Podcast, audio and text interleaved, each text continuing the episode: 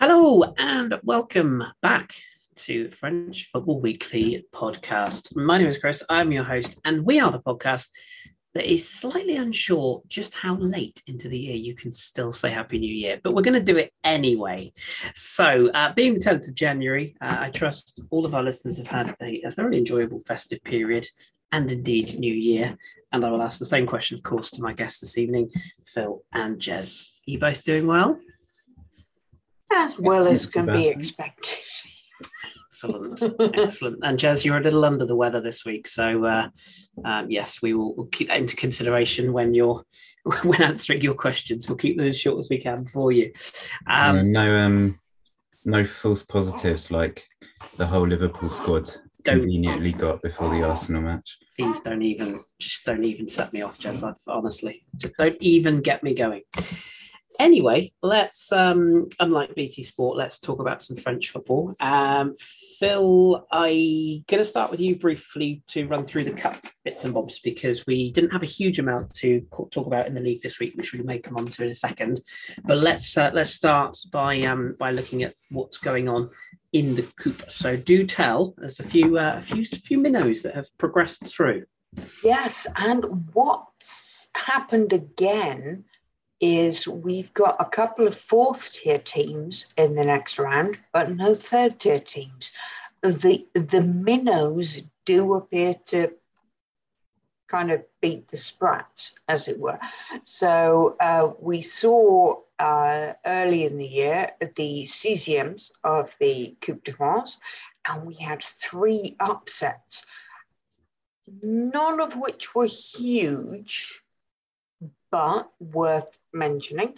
So Bastia beat Clermont uh, to go through. Nancy beat Rennes on penalties. Terrible set of penalties, frankly. Um, but Nancy uh, progressed. And possibly the most interesting was that Bergerac Perigord beat Créteil Will somebody do the sound?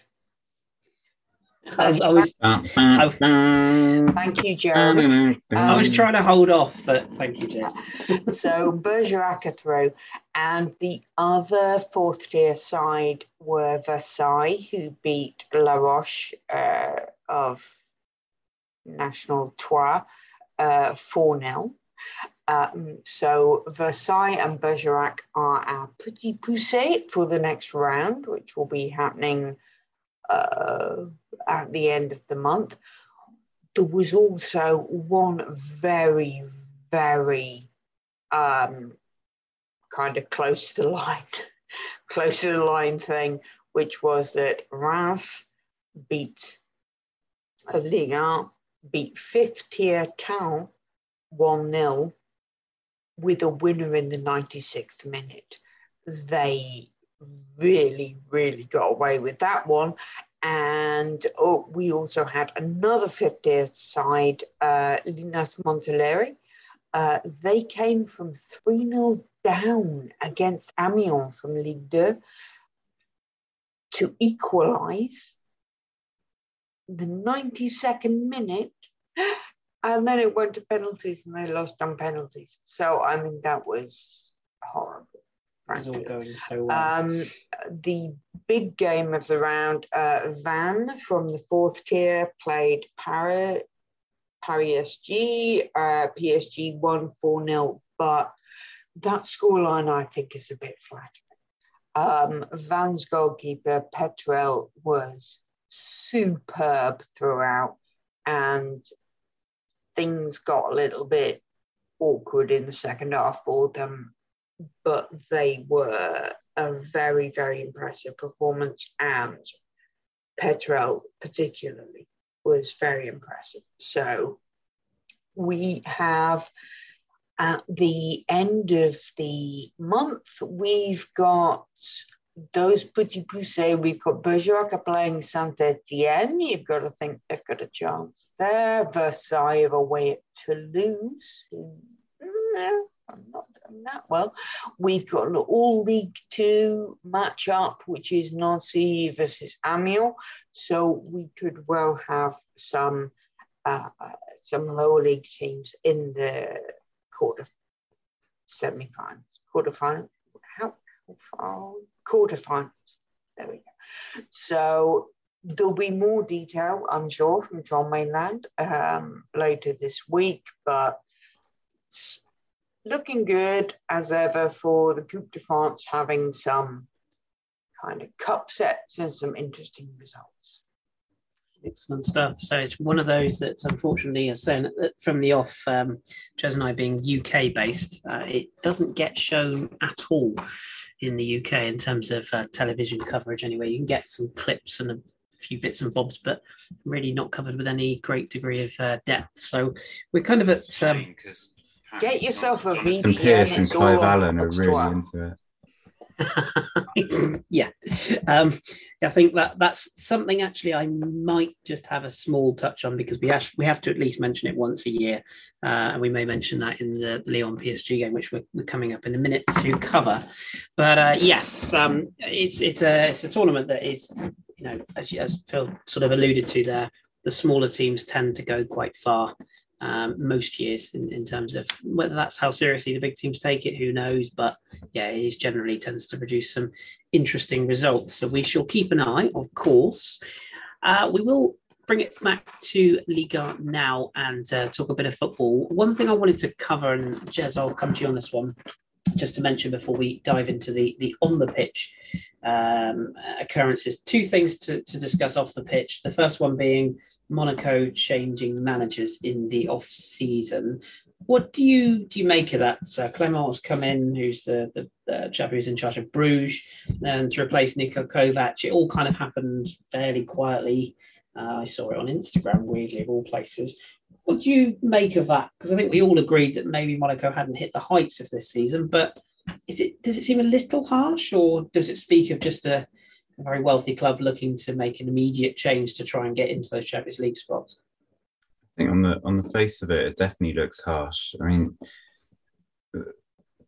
Monaco had a fantastic second half to last season and would have won the title if they'd sort of maintained that form across the whole the whole of the season. Um, and they were, I think, there were a lot of people's tips to be a genuine title challenger this year. I mean, they, they basically were still in with a shout for the title until the last couple of matches last year, which was really impressive. And Kovac was a big part of them sort of steadying the ship after, you know, the sort of post 2017 debacle down there. Um, so this year, yeah, I think a lot of people thought they were genuine title contenders, or certainly on to to finish second. Um, they didn't really lose anyone major in the summer, and arguably, and really, they they strengthened the squad with some of the people they brought in. Um, so I think it is fair to say it's been a big disappointment that they haven't come close to to maintaining that kind of form and aren't really anywhere near as high as anyone would expect them to be at this stage. But I think Kovac did do a great job and think probably earned himself the right to, to be given a little bit more time. Um, the only thing that I can say is that you know it went sour quite quickly at Bayern, and there are rumours that he'd lost the changing room at Monaco as well. So it could be that he's not another one of these sort of relatively abrasive or um, certainly strict coaches who maybe the sort of pampered, spoilt um, footballers of today um, don't like working for. And so, you know, maybe he's destined to be one of those ones that sort of is only going to get jobs that sort of last a year or two before before losing the changing room and you know i think we can all easily name sort of three or four of those kind of coaches off the top of our head nowadays for various reasons um, but it, it was a surprise. It was really surprising that Monaco's official statement didn't even deign to thank him for his time, which mm. suggests that there is some kind of bad blood there, none of which is obvious. Um, so yeah, I feel a little bit sorry for him, and I think it's a relatively dangerous game that that um, that Monaco are playing, and bringing in someone from Belgium. As a Brighton fan, I know that if you bring in people from Bel- the Belgian league, it doesn't automatically mean that they're going to transfer a great record in Belgium to to one of the top five leagues. So it is a bit of a risk, but um, you know, I think it's a calculated risk. He obviously does have a great record in Belgium. He has a good record of bringing through youngsters, and that that of course is a lot of what Monaco are about. To be fair, Kovac has a lot of the Monaco's youngsters have, have improved a lot under Kovac as well. So um, I can see their thinking in terms of who they brought in. I just am not sure that. I think there's a reasonable chance they could come to regret getting rid of Kovac so quickly. It was a it was a very strange call. I think. Yeah, yeah, I've started to disagree with any of that. To be fair, I think that's that's a, a, good way of putting it. And obviously, time will tell in terms of what happens with the the uh, the outcome of of how uh, Clement gets on in the second half of the season. Uh, not much to report on their first game under him, which we'll come on to in a second. Um, Phil, just before we get into the the limited amount of games that were played this week, let's give a bit of context as to why that is. I mean, anyone that isn't living under a rock knows that there's sort of a lot going on still with COVID based uh, bits and bobs. Um, just let us know what's going on in France because uh, just touching on what Jez said earlier on, BT Sport clearly aren't aware of uh, how, how many supporters slash coaches are allowed in stadiums at the moment. But just just bring us up to speed on what the rulings are um, and for how long in terms of French uh, stadia and and the uh, the current postponements that are going ahead. Well, frankly, uh, the rules are changing very frequently. Um, we had uh, Macron this week uh, making, shall we say, some undiplomatic statements about unvaccinated people, which led to large quantities of manifestations by unvaccinated, unmasked people at the weekend. So we had, I think, three games called off this week which were Lille Lens, Lille Lorient, sorry, Montpellier Troyes, and Angers Saint Etienne. Um, the thing is, where a stadium is open, I think the rule is 5,000, but there's a couple of people who the disciplinary committee have had out who are playing behind closed doors. So it's a bit of a mix at the moment of, of what's actually going on. But hopefully, over the next couple of weeks, things calm down a bit. But uh, yeah, there are limits. At the moment, we don't have the different regional limits which we had previously under lockdown but I think a lot of people are expecting there to be uh, harsher rules coming in. So mm. we'll we'll have to see. Yeah, I guess it all up in it, the air like it is with you. I was going to say, I guess it all depends on on uh, infection rates and mutations and God knows what else. But uh, as it stands, yes, grounds are, as you rightly said there, that's believe five thousand is the limit. That's certainly what I've read, and and it it's it brings back some some you know pretty crap memories of of previous with the empty stadiums, and none more so was that felt in last night's game, which we'll start our roundup with. Um, Jez, it finished Lyon one, PSG one. Um, override overwhelming favourites go into game, don't play very well, equalise late in the second half, get away with murder. That that seems to seems to ring from before 2021. I'm seem to remember that. Yeah. Um, we'll come on to PSG, but what did you make of the game as a whole? Because it just felt to me like it was competitive and you know it, it was hard fought. And I guess if you look at the game as a whole, it probably a draw was about right in the end, but it just lacks that that zazz, didn't it? It just lacked that well atmosphere. Let's be honest. Did, do you feel that that sort of had an effect on the players and the quality of the game, or were you quite impressed with with the draw in the end?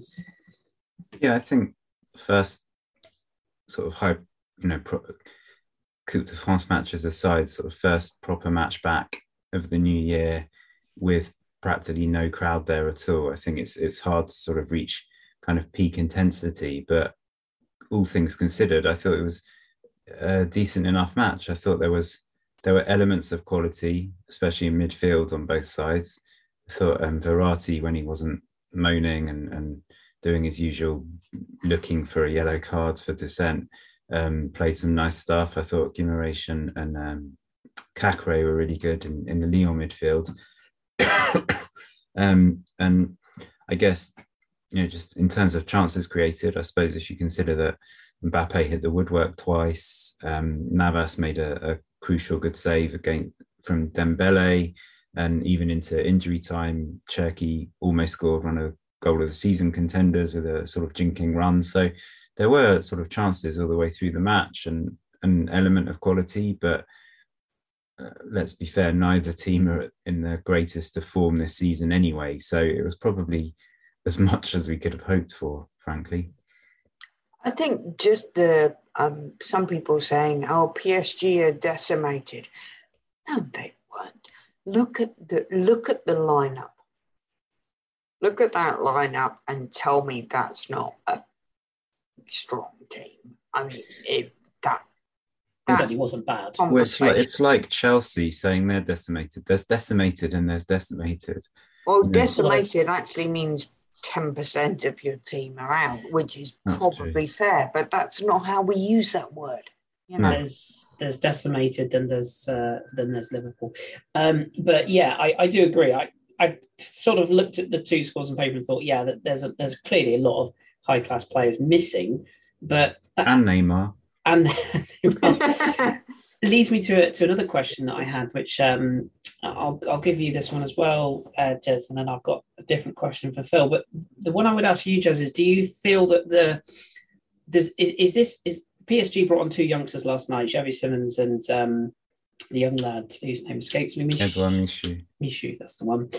Um, and he looked very good, but well, they both look very good, and they both play well in the cup, and it's great to see that. But does this highlight once again, who'd have thought to be saying this, a lack of planning for PSG because some of their players obviously have gone across to the African Cup of Nations, but it did look like a, you know, when you're relying on on Dagba, no disrespect, once again, Thilo Kehrer comes off the bench and, and, scores, which is, you know, not really his job as in terms of a defensive change.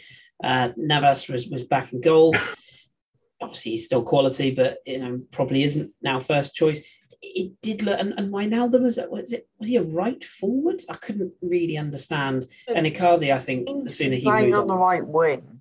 Yeah, it was very very odd. It, of all the positions he could play, uh, and Icardi, uh, barring a nice haircut, I think he just needs to, to move on. It, it's not, you know, it's going stale with the various off the pitch incidents. Is that fair, just to say that PSG have only really got themselves to blame with the amount of preparation time they had to have a squad that was capable of dealing with this? You know what I think, because I've said it so many times before. I don't think that, you know, apart from the stellar names at the front, I don't think they've even got us, uh, even with everyone there, I'm not sure it's a properly good enough squad. Um, I think in turn, it depends how you define future planning. I mean, the number of quality young players that they're producing is actually very high. The problem is how many of them get a chance at PSG before deciding they, they need to try their luck somewhere else. Mm-hmm. Um, and with that in mind, maybe maybe it was genuinely always the intention that players like Simons and Michut and um, I don't know El Chadaille, for example, make get their chances in the first team this year. And I suppose probably the the attitude is it doesn't really matter who we field in the league will will eventually win it. Obviously, the crucial thing is that all these players are fit and healthy again by whenever it is February or March and the the knockout stages of the Champions League. But yeah, it's all the same issues that we've always seen. That actually take a, you scratch away the surface of the very top players, and there's not much there. And I still maintain even the majority of their first choice defense and midfield isn't good enough. I'm genuinely not sure how many of their defenders or midfielders would walk into any other team of any of the proper Champions League contenders. And, you know, I think it wasn't PSG's worst match last night, but the number of times that Mbappe has saved them. And I thought it was interesting that he wasn't quite at his best last night. And again, they struggled. And, and you know, I saw some, someone sent a tweet out last night saying PSG without Marquinhos and Mbappe, and they had a picture of Paris FC's logo. Yeah, it was a bit harsh on Paris FC, but it really does feel like it comes down to that so often.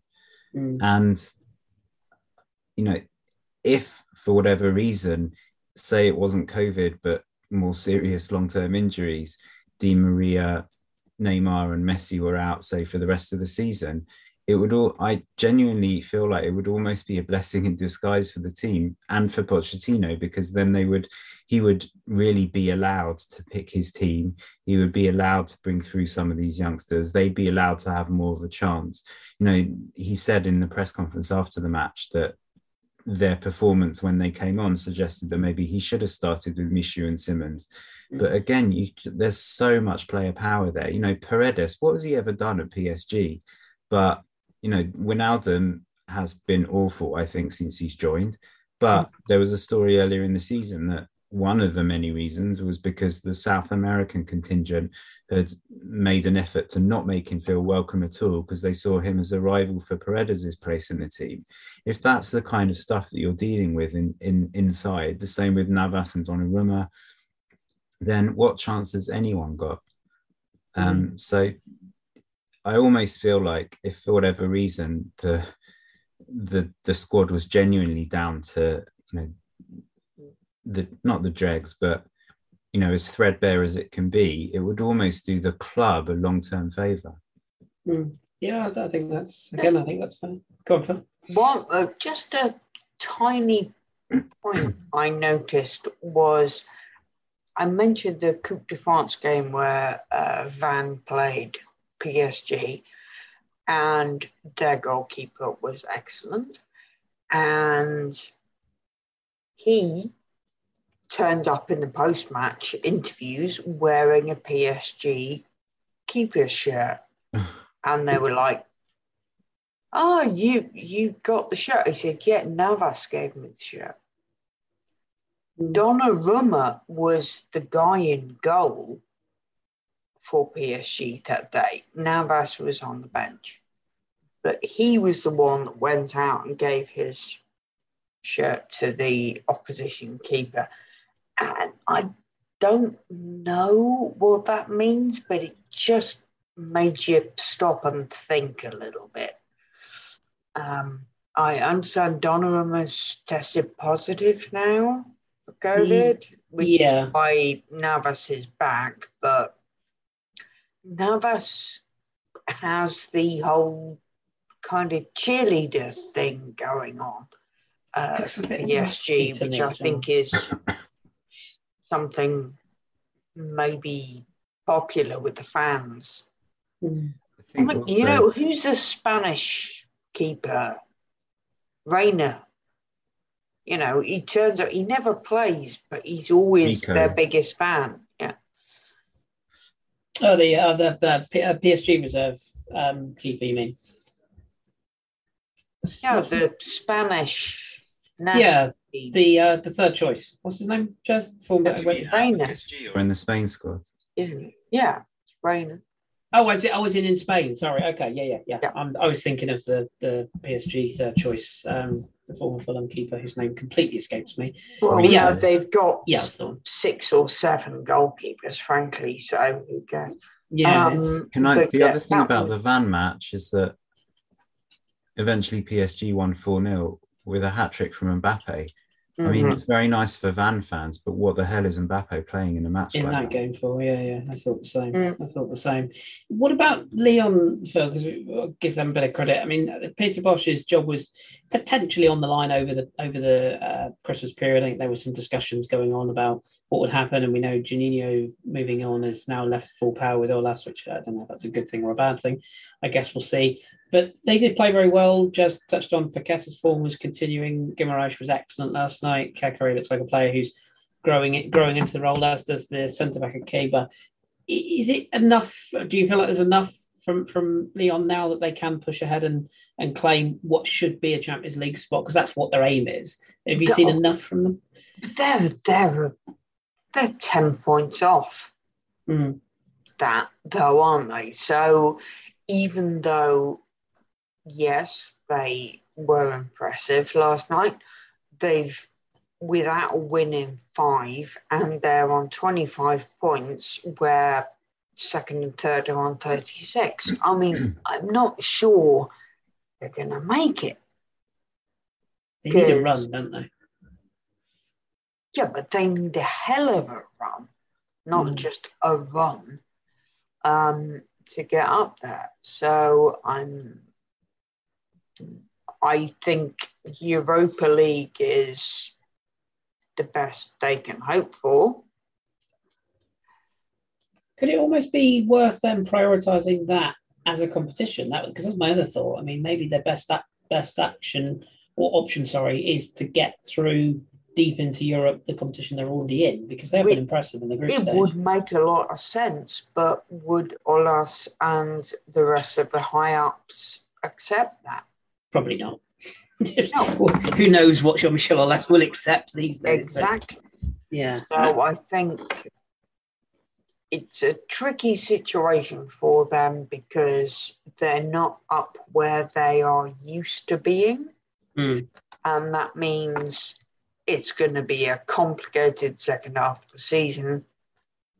And that means making those kind of calls. Mm. Yeah, yeah, true. Is not fabulous.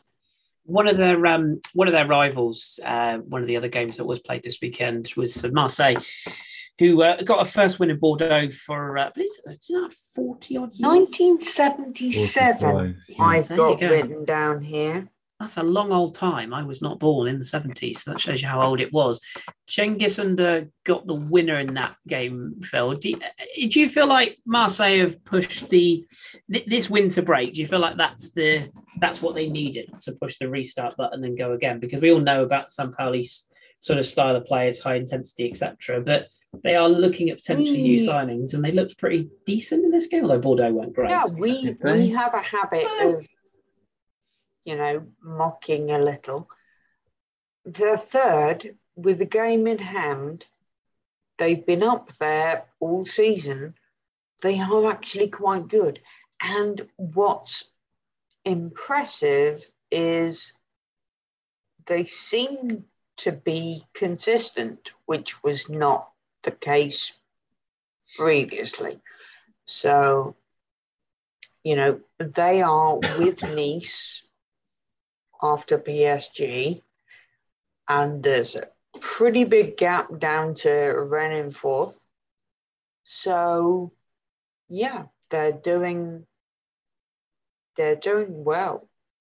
Certainly needed needed the rest by the looks of it because they you you slightly you disagreed there, Jez. You didn't think they were that. Imp- when I say I thought they played well, I'm not saying they, you know, they won one 0 in a game that was pretty limited for quality, it has to be said. But I just felt that they looked like they were a bit more organised, a bit more structured, and I thought they controlled the game for most of the periods. And Bordeaux were not great, and, and maybe we touch on them in future weeks. But you weren't that impressed. I think I just I don't think they should be judged on this game. Bordeaux were decimated. and when Bordeaux are decimated, it means something different to PSG. Um, again, played in front of no fans. And although Marseille controlled the game, they created practically nothing and relied on a big mistake from Costil. It was well mm. taken by Under, but it was a big mistake from, from the Bordeaux defence.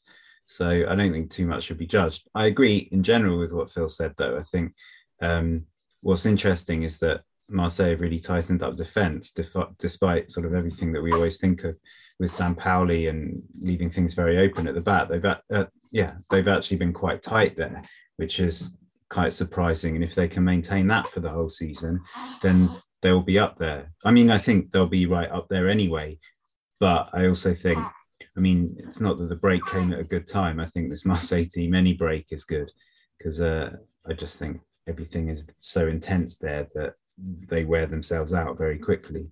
Mm, yeah, that's that's that style, isn't it? That formation, and there's a couple of interesting things that went around the internet, which might be worth uh, people looking up. Where they're talking about Paul Torres, essentially the goalkeeper becoming almost the fourth uh, defender because he was he took he's something like ridiculous. About forty percent of his touches were outside the penalty area. So it's bizarre, but yeah, certainly a, a, new look on on goalkeeping. I guess you can afford to do that against a, a heavily affected Bordeaux squad, and maybe not against um, higher opposition. But um, we shall see on that one. Phil, you made mention of Nice, who I want to uh, mention next. They got a 3 0 win over Brest, uh, a couple of good goals in this one. Uh, Dolberg, Delort, and Gouiri with the the three strikes, uh, Schneiderlin was sent off in that game. It didn't seem to, to bother them in a, a very wet and windy Brest um, in that particular game. But they again come back after the after the winter break. It's a good win. They're up to second now. Uh, if you discount the the break over Christmas, that's three straight wins. They are um, they're looking decent, aren't they? I think we kind of all expected them to uh, under new management and under a title winning manager, no less. But yeah, they, they do look like they're uh, they're getting into gear, don't they, ahead of the second half of the season? Definitely, but I think they they look more attractive in attack than defense. Yeah, even though um, the defensive numbers are pretty good, but that's what you're expecting, you know. And you're relying on Dante. Andy Delort 37. fine. Um, whereas playing Brest who are a very come see, come ça kind of thing. I'm not sure this was massively impressive. Recently, the, in this uh, set of three wins, they've beaten Rennes and Lens. 2 1 each time. And those are the teams that they want to be beating the the other top six teams. So I think that's the uh, the key thing for them. So this was good. We'll see what they do at the weekend when they play Nantes. I would expect that to be another 2 1 win. Um, so, yeah, they're impressive and if they can keep this consistency up, that's always the key thing. What is the consistency you can put together to keep uh, keep a run going, keep the points per game going?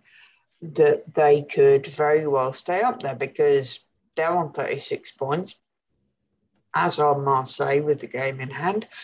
There's then a five point drop down to Rennes if I, Nice can keep going at this kind of cadence, then they're good. You want to come I, in that, Yeah, no, I agree that the other two results are more impressive on paper, but I think um, this weekend's result was sort of a very good one, sort of in the image of Galtier, because first of all, remember Brest have been on a really good run recently, and then um, sort of away from home in poor weather, Schneiderlin sent off very early in the match. Um, and certainly for the first half, Brest dominated. Um, so I thought it was sort of you got the the the best of both sides of Nice in a way that sort of under Galtier, like very defensively robust, weathering the storm, and then using their their sort of talented attackers to to punish Brest at the other end. Um, although the, the last two goals came quite late on. Um, so uh, again, not wanting to sort of judge, make too many judgments based on one match, but they had a shaky period, sort of, I think, late November, early December, something like that. But um, it looks like they've they've sort of um, got their heads back together, and, and yesterday's the the manner of, of this weekend's match sort of um, I think bodes well for them for the second half of the season. Mm. Little one's clearly not a fan though. Um, just sticking with, and I'll stick with you for this one, Jez. But obviously, if you need to nip off, let me know. But I uh, want to give some um, some praise to to Lens as well, who, I mean, they they ground out what was a I'm going to be nice. It wasn't the most uh, enjoyable of matches. I, I settled down on Saturday evening thinking, oh, Len, yeah, uh, Lens a good run, Rennes doing all right this season as well. A good run before Christmas. Well, they had a bad run before Christmas, but overall they've been pretty good this season. Um, it was it was not the best, and uh, Wesley Saïd turning in a, a late cross from Jonathan Clauss, who's been brilliant recently and they aren't going away, are they, Jez? I mean, I I know we keep saying, oh, they'll fall off, but that win, snapping a two game losing streak before Christmas. They're back up to six, a point off fourth, really. What is it that makes Lens tick, do you think? Because this never say die attitude got them through this game and nothing more, I didn't think. I think that um, There's a couple of things. I think that um, I mean, obviously, yeah, Lens had a blip, but they are still a very good team. I'm not mm. sure about. I think they've got like reasonable squad depth actually, but um, their their first team, you know, everyone knows their role very well. And again, it was um, Jonathan Clauss who, who set up the goal, and we know the last two seasons how how excellent, how brilliant he's been. Um, I think one of the things that this match showed was the effect that the the African Cup of Nations could have on teams. Um, and we might come to it, and I'm sort of more concerned with with how it affects the teams at the bottom. But you look at the two teams yesterday. I think um, Rennes were missing two or three very important parts of their team. And Lens somehow, I don't know how much they've been involved in it or not, but players like Fofana and Doucouré who've decided not to, you know, to take a pause from from the international setups, and so they're not at the CAN, um, the African Cup of Nations, could really benefit Lens um, because on in on paper they could have been one of the teams near the top really affected by losing a lot of first teamers. Somehow they're not going to be, and I think that could prove crucial to them. And on the other side, it might be a big issue for for Rennes. I mean, they apparently didn't have a shot on target in the match, which is a real concern when you consider that they have looked so so good going forward in, in recent weeks yeah, I can confirm they didn't have a shot on target and they were, um, yeah, pretty poor, pretty poor. To say, Laborde was the only sort of real threat that they had throughout the game.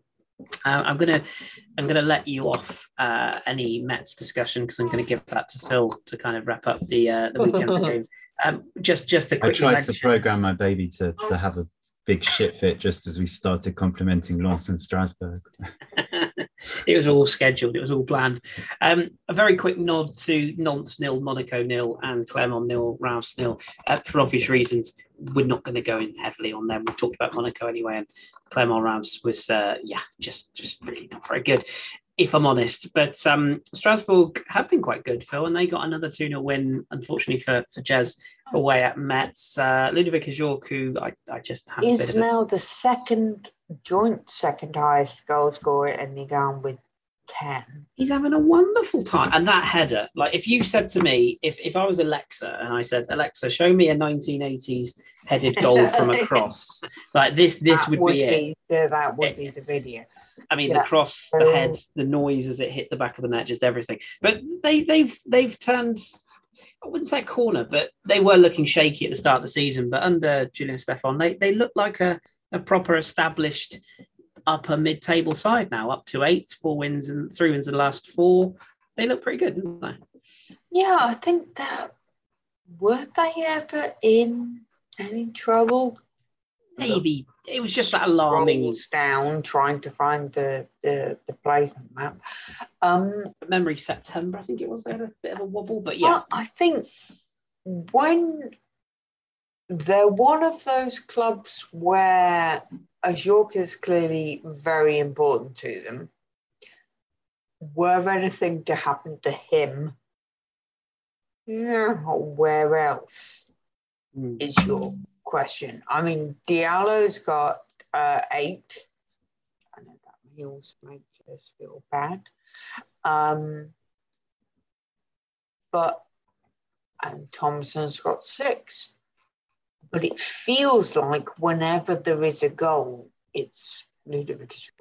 Mm. So I maybe it's a little bit kind of covered up that there are of these other guys who are going to score, but it does feel like they are kind of dependent on on him. Um, but when you look at their numbers, you know they've scored. They're the second highest, I think, scorers in the league. Mm.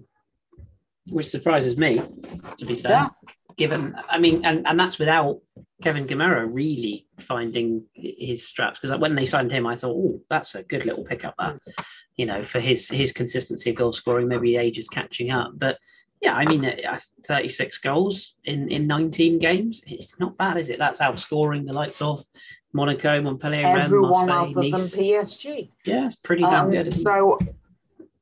I think they're they're a nice watch as well if you're neutral. They are fun because they do go on the front foot and they do have a lot of efforts, uh, tries, and whatever.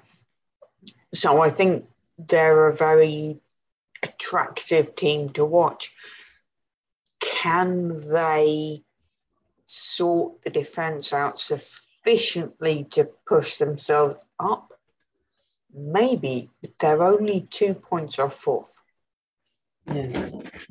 I don't I don't feel like they'll have enough over the course of the whole season to to potentially do the or worry any of the European qualifiers, but I still I I'm not sure because this feels like they are there. Um, just- that, that they could they could definitely get fifth or sixth, Hmm. and that would mean Europe. Yeah, I mean, uh, don't get me wrong. I'm not ruling them out. I just, I just, I feel like there might that might be a step too far, but who knows? And the second half of the season will probably well will give us those answers uh, at that point. But um, nevertheless, they have been very, very decent. And like I say, we'll give Jez a breather from talking Metz this week. We'll um, we'll see how they settle back in uh, next uh, next week. Um, again, another club that's been hit by some issues with COVID as well as most teams in France have been. So, with that in mind, we are looking ahead to the next round of fixtures uh, next week without really a clear understanding as to how many of them are going to go ahead. But assuming they do, uh, Nice Nantes, as Phil mentioned earlier on, is is the Friday game, which looks fairly attractive. Saint Etienne against Lens, also for varying different differing reasons, is the Saturday 4 p.m. game. Uh, PSG at home to Brest. Uh, I sort of fear for Brest a little bit in that one, but you know, you never Mhm. know. You never know. Um, we've got the Sunday fixtures then Rennes, Bordeaux. Uh, again, big game for both in, in very different ends of the table. Lorient, Angers. Um, we should just give a mention that Lorient held PSG before Christmas, but we'll just, you know, just to mention that quickly. And we're robbed. But anyway, Monaco against Clermont is also a 2 p.m. game on Sunday, as is I for Clermont. Yeah, potentially. Uh, Ravs Metz is also uh, suddenly quite a big one with two sides at the bottom end of the table, or certainly lower lower part of the table anyway. Strasbourg Montpellier is usually quite fun, so that's. Yeah, uh, I, I keep an eye think that's going to be a, if if you've got a choice on the multiplex, Hmm, that's probably the one I would. that is free scoring Lorient, and freely defending. Yeah, yeah, it could be decent. And Montpellier have, have been in, in decent nick before the break for uh, the Christmas period as well. We've got Troyes against Lyon is the 405 game. And finally on the Sunday night, uh, Marseille. That's quite surprising, playing on a Sunday evening at home to Lille. Um, and I mean, I don't really need to cue that one up in any way, shape, or form. Um, just before we kind of do wrap up because you know we can't make things up, boys and girls. There's only so much we can cover, and if the game's aren't played, we can't cover them. But Jez, I wanted just to mention, um, and I know we've done this before, but I have to because you know it's our podcast and we can say what we like. I am growing ever more increasingly frustrated at the coverage of Liga in in the UK and Phil. Lucky you, you don't have to listen to what we do, and, and God bless you for it. But when this is a league that is being sold around the world, and we know about the Amazon deal that, that seems to have been re-signed over the winter period, which is great. But in the UK, there is very much a it seems like a hierarchy of commentators and pundits that are covering these games. And for those who don't know, Jez, you watched PSG Lyon, didn't you, last night? Two things that are increasingly frustrating to me is the lack of knowledge of the games that are being covered. I, I mentioned the supporters thing that that was mentioned last night. Clearly, had no knowledge of the fact that five thousand were in the stadium, and this obsession with referring back to everything, referring everything back to the Premier League and how it you know affects English clubs, and and that is of course when we're not talking about the delicacies of of Lyon's restaurants and various other crap that comes out from a certain individual. It- Mare the- best Yeah. restaurant in Lyon. It's just so it, oh it just it drives me insane the only question i just wanted to ask you quickly jez is do you think that this has a detrimental effect on those watching that are not like you, I and Phil, that obviously we like to think do know our stuff. If you're just a casual and you tune in for a league game, do you care if if certain commentators are invested or have the knowledge, or you know, is it just because you've got something to watch? Like, does it make a difference to the product they're trying to sell in the UK?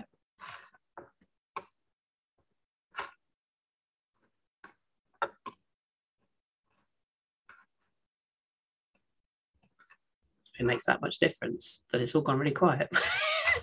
I think Jeremy be maybe playing. I'm sorry, I've got. Um, you mentioned Jonathan Pearce, and someone's just thrown a shit fit. Um, I, won- I did wonder for a minute. um, give me oh. give me ten seconds while I offload her. One sec. No worries. No, I think we all understand that um, reaction Yes, I certainly do. Uh, yeah. It's the noise I make often when I listen to the coverage over here. But anyway. no, I, I occasionally, when I see Twitter melting down about what somebody has said about something, I am so pleased mm. that um, I have Canal Plus or beIN or whoever. But sometimes it kind of we get the cliches that you get as well. Like mm. um last weekend, I think I was watching the Premier League and the um, two ex-players who were in the Canal Plus studio were Samir Nasri and um, Florent Sinama Pongolle. A legend it is. Yeah, and it was like, Okay, so also here we have you have to be an ex player of that club. Um, mm. Pongolle is good, by the way. Nasri, not so much. No, um, who'd have thought? who'd have thought? Um, I think you're back, Jez, aren't you? I am back. Okay. Uh, yeah, Phil was just making the point about the coverage being, you know, so much better in, in France. But not yeah, the, different.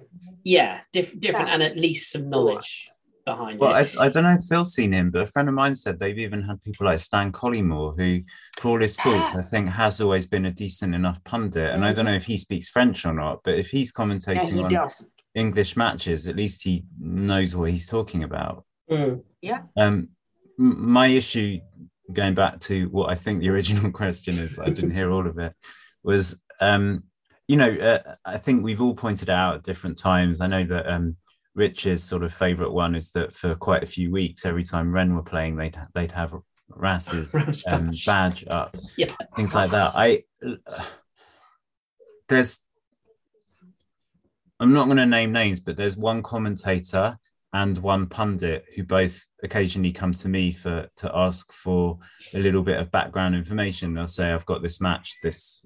I was going to say Sunday, but then it suggests they're always asking about Marseille. um, you know, I've got this match coming up.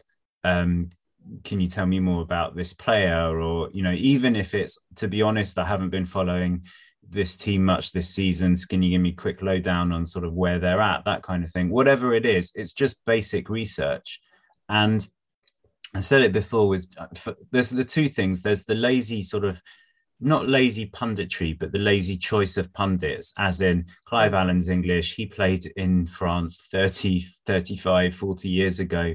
He must be the best person for the job, which is an absolute joke. Yeah. Um, and then there's the lazy commentary. And listen to Jonathan Pearce. The only facts he's got about players are their age, their place of birth, and their number of international caps, which suggests that he gets given his fact sheet every week and doesn't bother doing a single bit of research on top yeah. apart from that. And as you mm. said, within minutes, he'll be likening everything to the Premier League because that's all he's got. That's the mm. only league he actually knows anything about. So, in order to fill 90 minutes of talking, he has to resort to that and finding any tenuous link. And I think it's an absolute disgrace. I think he's stealing a living. It's not a difficult living. And uh, I think there's cer- certain commentators and pundits, I think they're on different kinds of contracts. I think some are sort of maybe paid by the match, and others I think are on sort of longer term contracts or you know contracted to commentate on a certain num certain number of matches per season, and that's why probably Pearce seems to get the two marquee matches per weekend. Or again, it's probably the same laziness as let's bring in Clive Allen. It's probably, oh, Jonathan Pearce is a famous name. He must be a good commentator. But he's a disgrace and he's blagging it because probably a lot of people who are tuning into the matches don't know any better. And so he can kind of say what he wants. Yeah. Yeah, I, I do. I completely agree with that, and and just it's just a frustration to me. Like you said exactly there, you both said, in fact, like we all we can all learn you know I, i've got names wrong i've got players wrong i've i've thought somebody's going to be really good and they turn out to be dreadful like we've all done it like that's fine but that's how you learn and that's that's how you you take in knowledge but when you've got very good commentators out there we've had angus on on here you know one of the best in in france right now i appreciate he commentates for the world feed so that's you know that's who pays him fair enough but you know, Matt Spiro is, is another one. Or oh, Spiro, I should get his name right. Sorry, Matt. But yeah, they they are never going to come out and criticize their colleagues because they're professionals, and I get that, and I would never ask them to do so. But they must be so frustrated, you know, when when they are sat there thinking, I could be really putting something into this, and and you know, really giving the the viewers an opportunity to learn about French football, and then when you ask somebody about the league they're not just going to say, "Oh yeah, that's where Mbappe and Messi play," and Neymar. You know, they're actually going to have a little bit of knowledge about. oh, yeah, we have got this up and coming. I thought, okay, Rennes have got this good winger. Go on, Phil.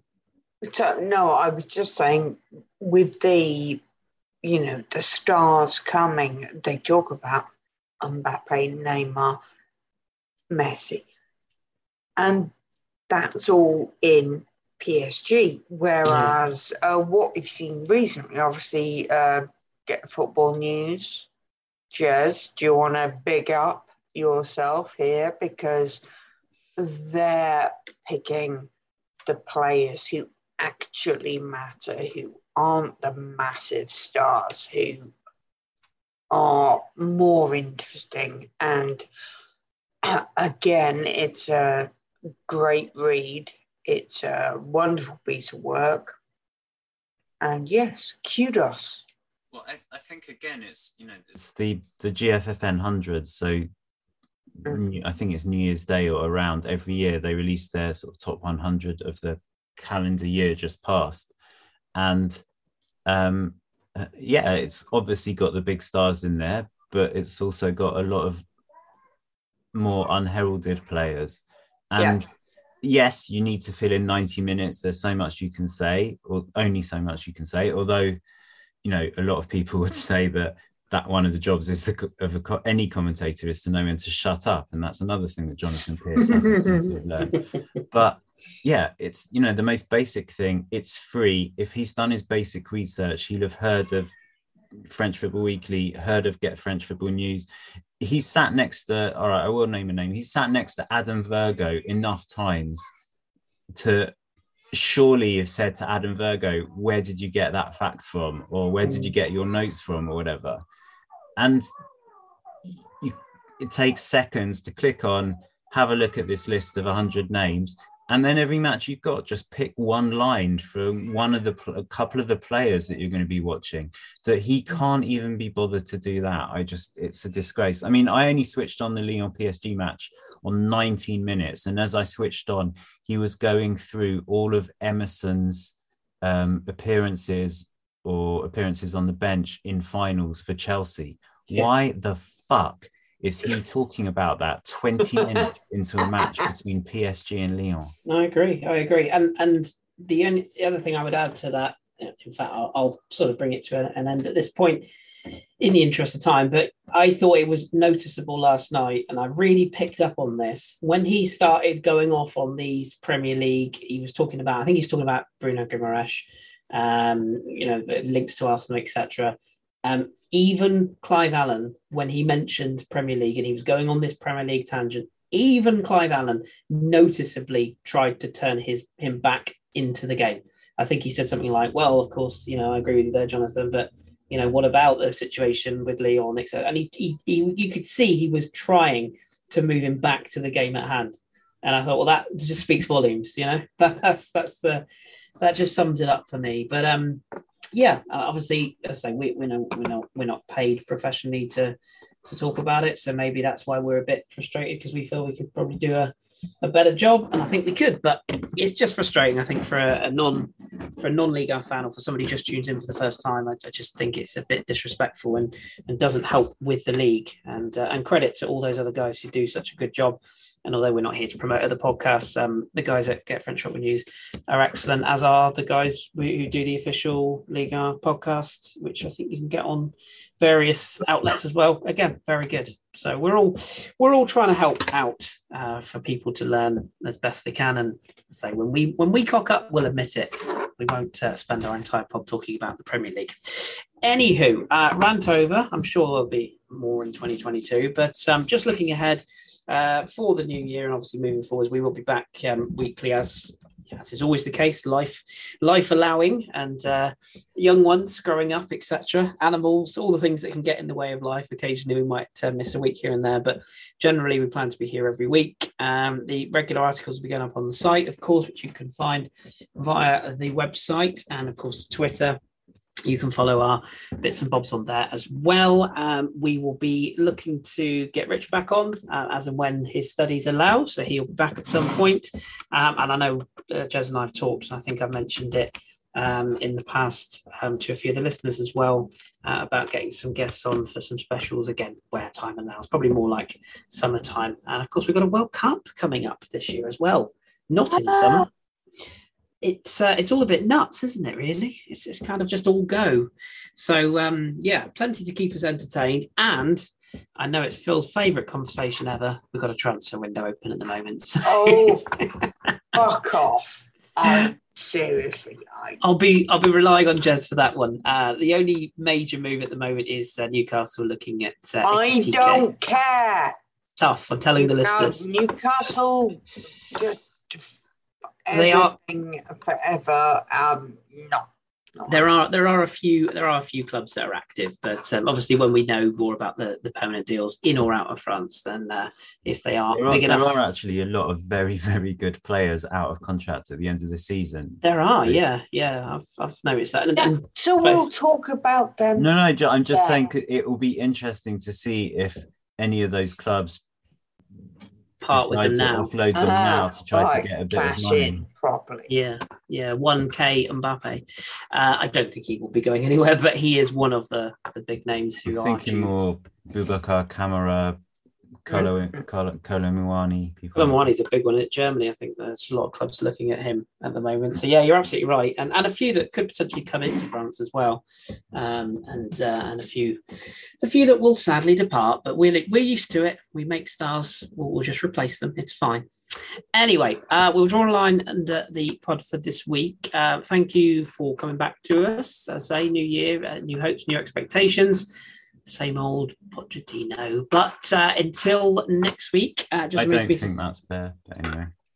you don't think? No, no sorry, I, I, I couldn't help it. Yeah, start the fight now, guys. we'll see. I'll judge him at the end of the season, like uh, the manager of the club I support. Anyway, I don't think you can judge any coach at PSG. That's also probably fair to be, to be honest. I'll, I'll give in to that one. Uh, Jez, thank you for your time this week. Thank you very much. Thank you. Uh, Phil, thank you very much. Thank you. And as I say, we will be back next week, where hopefully we'll have more than a couple of games to talk about, or who knows? Who knows? We might only have one game to talk about. Nobody knows right now. uh, but if there are games, we'll be back to talk about them, and if there aren't, then we'll just talk about Monopoly. Uh, until next week, thank you very much for listening, and we will speak to you very soon. Enjoy your French.